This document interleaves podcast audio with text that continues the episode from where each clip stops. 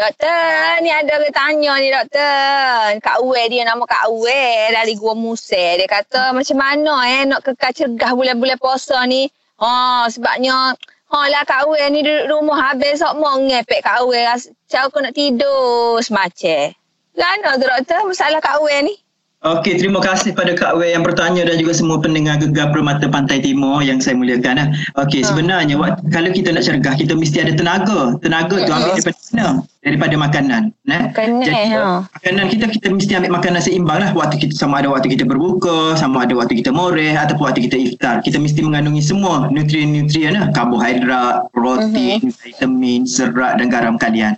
Jadi kalau boleh, uh, ambil sumber karbo tu karbo kompleks yang macam saya cerita sebelum ni. Karbo kompleks yang memberi tenaga tu sepanjang hari lah. Dan yang keduanya, kita mesti exercise juga. Walaupun bulan uh-huh. puasa, kita mesti exercise.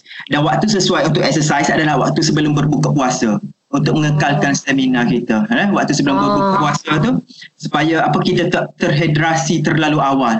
Kita ke- kehilangan air. Bila kita exercise kita akan jadi kehilangan air. Bila dah nak buka puasa kita boleh minum. Uh, waktu buka puasa tu nah jadi pun. Okey hmm. okey.